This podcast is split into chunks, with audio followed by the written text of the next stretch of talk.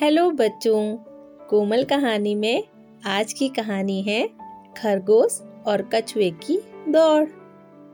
तो चलो सुनते हैं कहानी। एक बहुत घना जंगल था। उस जंगल में बहुत सारे जानवर रहते थे। वहाँ पर चीकू नाम का एक खरगोश भी रहता था।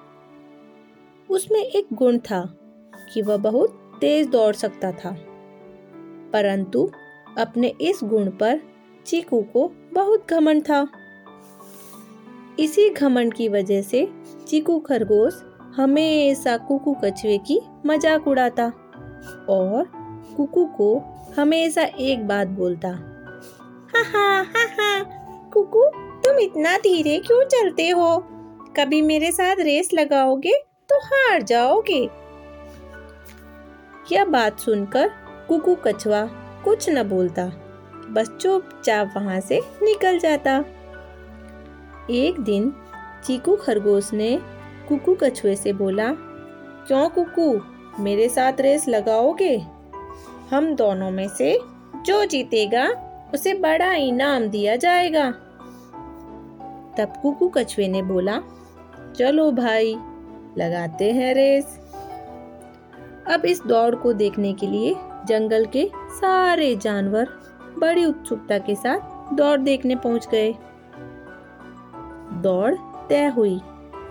हाथी दादा ने दूर एक झंडा लगाया और बोले, जो इस झंडे के पास सबसे पहले पहुंचेगा, वह विजेता होगा।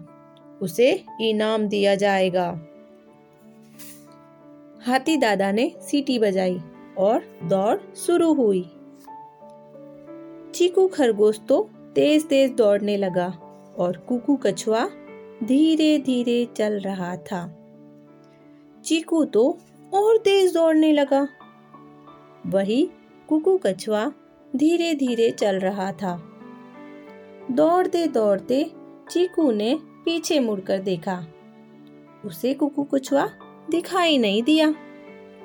तब चीकू ने सोचा, ये कुकू तो अभी थोड़ा रास्ता भी नहीं पार कर पाया होगा। क्यों नहीं? जब तक मैं थोड़ा आराम कर लूँ। और वह बैठ गया पेड़ के नीचे आराम करने। अब ऐसे आराम करते करते चीकू की आँख लग गई और वह गहरी नींद में सो गया।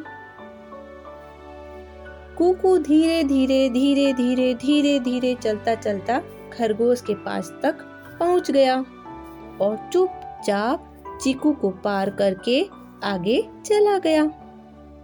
क्योंकि कुकू लगातार चलते जा रहा था, वह बीच में कहीं नहीं रुका। बस उसे तो एक ही धुन लगी थी कि झंडे के पास पहुंचकर ही मुझे रुकना है। और तभी कुछ देर बाद चीकू की आँख खुली। आँख खुलते ही वह हड़बड़ाकर लगा दौड़ने। दौड़ते दौड़ते चीकू ने देखा, कुकू तो झंडे के पास पहुँच चुका है और सारे जानवर उसकी जीत के लिए तालियाँ बजा रहे हैं, उसे इनाम दे रहे हैं। तब चीकू खरगोश कुकू कछुए के पास आकर बोलता है दोस्त, तुम जीत गए। मैं हार गया। मुझे माफ़ कर दो। आज के बाद मैं तुम्हें कभी नहीं चिढ़ाऊँगा। और अपनी विशेषता, यानी अपने तेज दौड़ने वाले गुण गुण पर कभी घमंड नहीं करूँगा। यह बात सुनकर जंगल के सारे जानवरों ने खुशी के साथ दोनों का उत्साह बढ़ाया।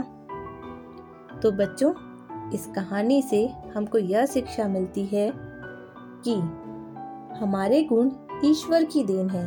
हमें इस पर कभी घमंड नहीं करना चाहिए, बल्कि गुणों को और निखारने की कोशिश करनी चाहिए। मुझे आशा है आपको ये कहानी पसंद आई होगी, और मुझे कमेंट करके बताना कि कोमल कहानी पर आप और कौन कौन सी कहानियाँ सुनना चाहते हो। आपके कमेंट पढ़कर मैं आपके लिए वह कहानी ज़रूर सुनाऊँगी और साथ में आपका नाम भी बोलूँगी। तो चलो, फिर मिलते हैं कोमल कहानी पर एक नई कहानी के साथ। Bye bye